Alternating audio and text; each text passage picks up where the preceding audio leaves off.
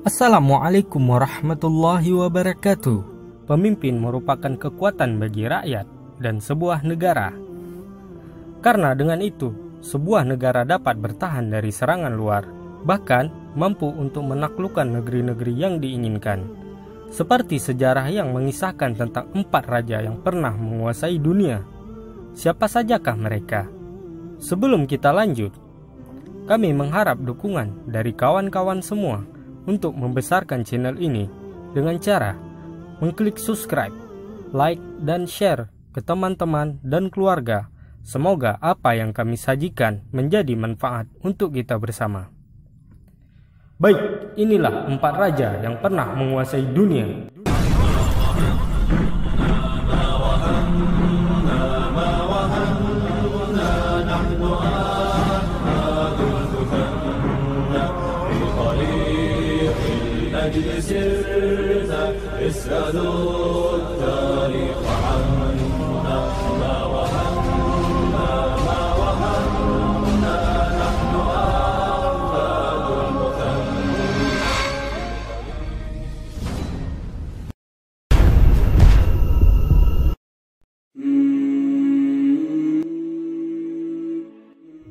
Raja Namrud Mungkin kita tidak asing lagi dengan nama yang satu ini.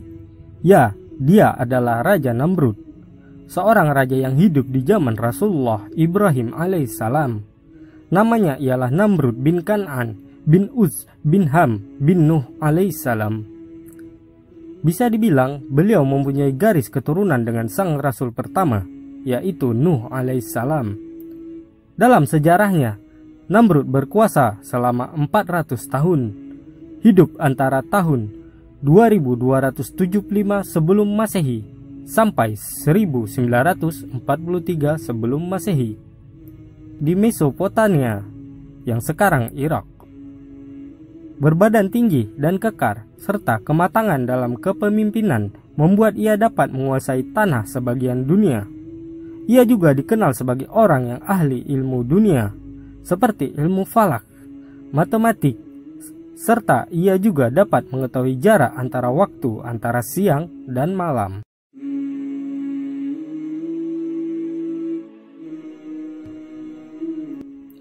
Hal inilah yang membuat ia merasa hebat dan menuhankan diri. Tidak ada masyarakat Babilonia atau Irak, tempat kekuasaannya yang berani menentangnya. Justru ia terus disembah sebuah bangunan yang dikenal dengan Menara Babil yang diyakini menara pemecah kayangan inilah tempat di mana para pendeta-pendeta menuhankannya. Ia juga dikenal di seluruh dunia bila mendengar namanya saja langsung tergambar sosok yang sangat menakutkan dan mengerikan. Namun ketidakpercayaannya akan Rob semesta alam membuat ia kalah di hadapan pemuda yaitu Nabi Ibrahim alaihissalam. Hal ini pun dijelaskan dalam Al-Quran. Allah berfirman, Apakah kamu tidak memperhatikan orang-orang yang mendebat Ibrahim tentang Tuhannya Allah? Karena Allah telah memberikan kepada orang-orang itu pemerintahan atau kekuasaan. Ketika Ibrahim mengatakan, Tuhanku ialah yang menghidupkan dan mematikan. Orang itu berkata, saya dapat menghidupkan dan mematikan.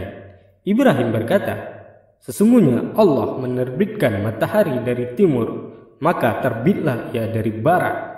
Lalu heran terdiamlah orang kafir itu dan Allah tidak memberi petunjuk kepada orang-orang yang zalim. Al-Quran Surat Al-Baqarah ayat 258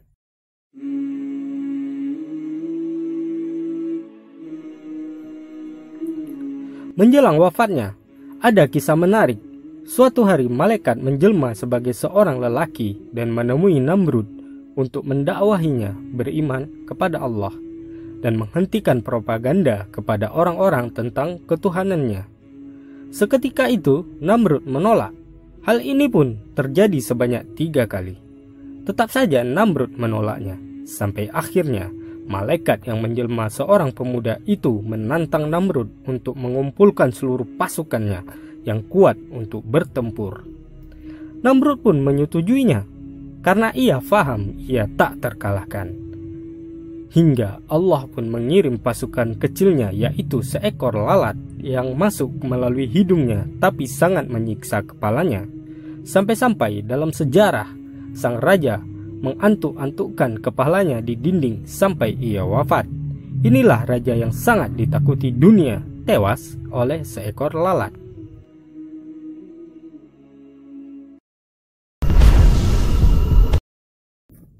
Raja Zulkarnain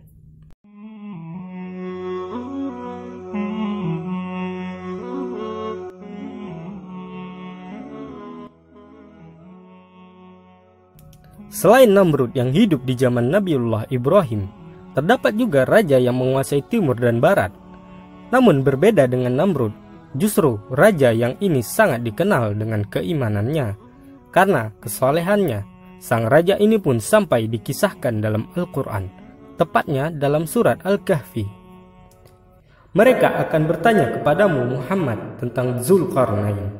Katakanlah, aku akan bacakan kepadamu cerita tentangnya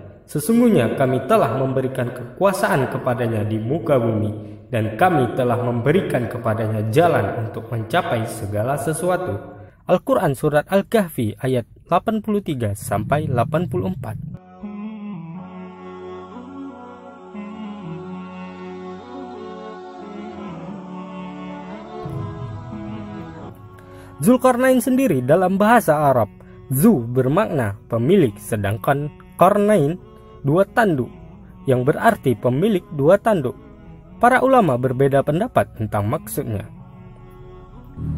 Pendapat pertama bahwa ia pernah dipukul tanduk sebelah hingga ia mati, lalu Allah hidupkan lagi, lalu dipukul lagi sebelahnya oleh kaumnya hingga ia mati, lalu Allah menghidupkannya lagi.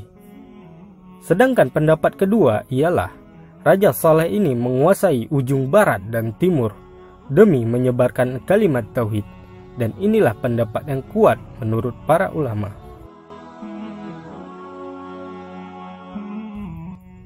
Banyak perbedaan pendapat dan saling mengklaim tentang siapa Zulkarnain ini. Ada yang mengatakan ia adalah Raja Iskandar Agung, murid dari Aristoteles, yang menguasai Romawi dan Persia. Namun, pendapat ini ditolak mentah-mentah oleh ahli sejarah karena jarak antara Zulkarnain dan Iskandaria al-Yunani sangat jauh berkisar 2000 tahun. Karena Iskandaria hidup di masa Nabi Isa bin Maryam alaihissalam. Sedangkan Zulkarnain hidup di masa Nabi Ibrahim alaihissalam. Seperti pendapat Syekh Utsaimin rahimahullah. Kekuasaan Raja Zulkarnain meliputi hampir seluruh dunia hingga kisah yang sangat terkenal sekarang ialah ketika ia mengurung suatu kaum yang membuat kerusakan di muka bumi. Lalu dengan izin Allah ia kumpulkan besi-besi logam dan tembaga lalu ia kurung kaum tersebut di antara dua gunung besar dan kelak di akhir zaman mereka akan keluar sebagai salah satu tanda dekatnya kiamat. Seperti firman Allah dalam Al-Quran. Hingga apabila dia telah sampai di antara dua buah gunung, ia dapati di hadapannya kedua bukit itu suatu kaum yang hampir tidak mengerti pembicaraannya.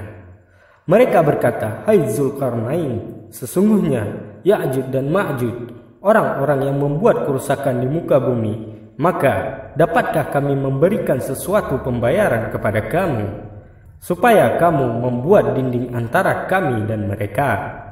Zulkarnain berkata, apa yang telah dikuasakan oleh Tuhanku kepadaku terhadapnya adalah lebih baik.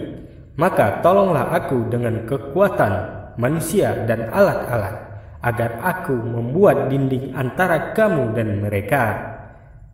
Berilah aku potongan-potongan besi hingga apabila besi itu telah sama rata dengan kedua puncak gunung itu, berkatalah Zulkarnain, Tiuplah api itu hingga apabila besi itu sudah menjadi merah seperti api, dia pun berkata, Berilah aku tembaga yang mendidih agar kutuangkan ke atas besi panas itu. Maka mereka tidak bisa mendakinya dan mereka tidak bisa pula melobanginya.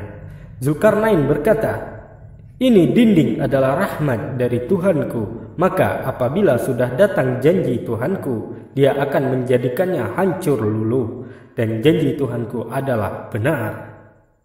Kami biarkan mereka di hari itu bercampur aduk antara satu dengan yang lain.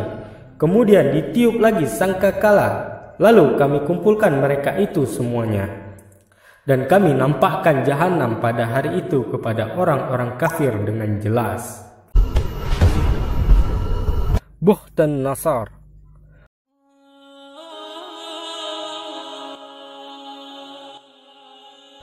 Mungkin kita bertanya-tanya tentang proyek penggalian Al-Aqsa yang dilakukan kaum Yahudi di saat ini, yakni proyek pencarian arsip-arsip dan membangun kembali Haikal Sulaiman yang mereka klaim terkubur di bawah Al-Aqsa.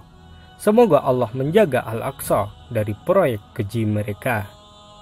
Ternyata dalam sejarahnya, kedikdayaan Bani Israel di masa Nabiullah Sulaiman pernah runtuh oleh raja dari Babilonia yakni Buhtun Nasar atau dalam bahasa mereka dikenal dengan Nebukadnezar.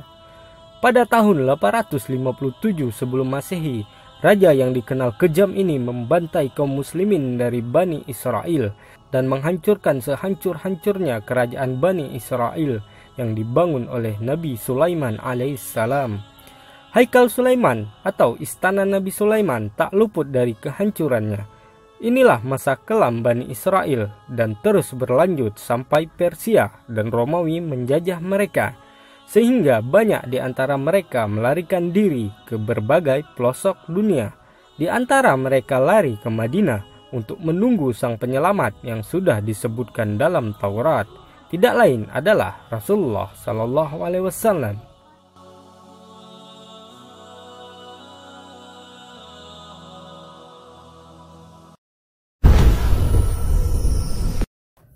Nabi Sulaiman alaihissalam.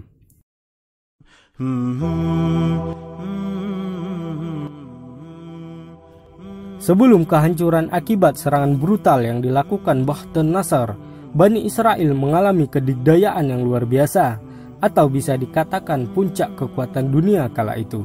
Rajanya pun dikenal dapat menguasai seluruh alam atas kehendak Allah. Ialah Nabiullah Sulaiman alaihissalam raja yang menguasai dunia, mempunyai bala tentara jin dan manusia, dan menguasai berbagai macam keahlian yang tidak dimiliki raja sebelumnya, seperti yang tersirat dalam Al-Quran. Ya Tuhanku, ampunilah aku dan anugerahkanlah kepadaku kerajaan yang tidak dimiliki oleh seorang jua pun sesudahku. Sesungguhnya engkaulah yang maha pemberi. Al-Quran Surat Sad ayat 38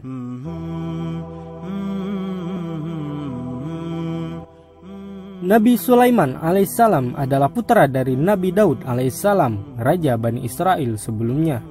Banyak kisah-kisah luar biasa yang tersirat dalam Al-Quran dan As-Sunnah tentang kiprah beliau dalam memimpin.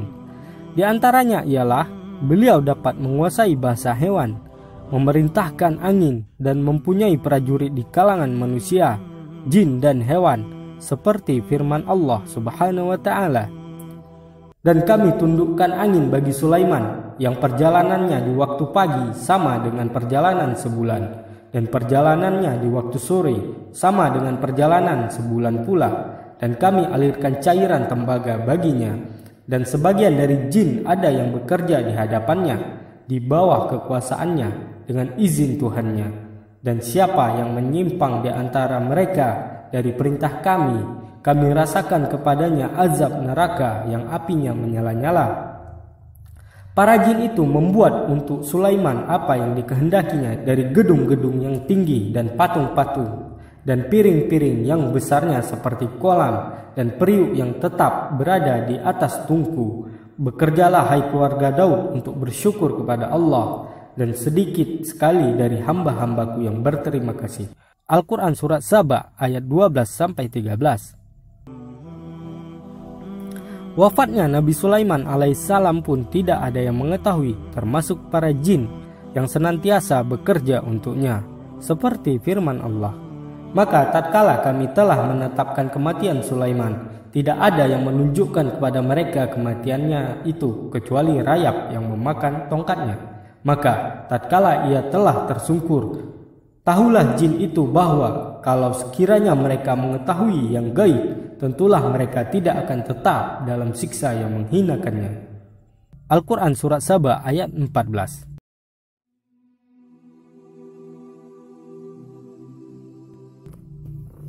Inilah salah satu bukti bahwa jin tidak mengetahui hal-hal yang gaib. Mereka hanya berdusta. Maka kita diharamkan percaya kepada mereka, termasuk kepada para dukun dan paranormal yang saat ini sudah menjadi aktor perusak hidup manusia, termasuk film-film yang dapat mengeluarkan manusia dari agamanya. Dalam sejarahnya, ketika wafatnya Nabi Sulaiman alaihissalam, pemerintahan Bani Israel menjadi lemah, di antara mereka saling berebut kekuasaan hingga menimbulkan perpecahan. Akibatnya, mereka dihancurkan oleh Raja Bohten Nasor seperti yang sudah kami sebutkan.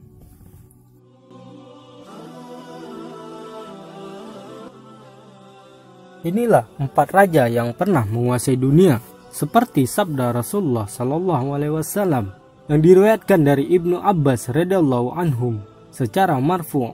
Raja bumi ada empat, dua mukmin dan dua kafir. Untuk dua raja mukmin Zulkarnain dan Sulaiman, sedangkan dua raja yang kafir Namrud dan Bohten Nasar. Dan bumi akan dikuasai seorang dari ahli baitku. Disebutkan Ibnul Zawzi dalam Al-Mutazzam fi At-Tariq.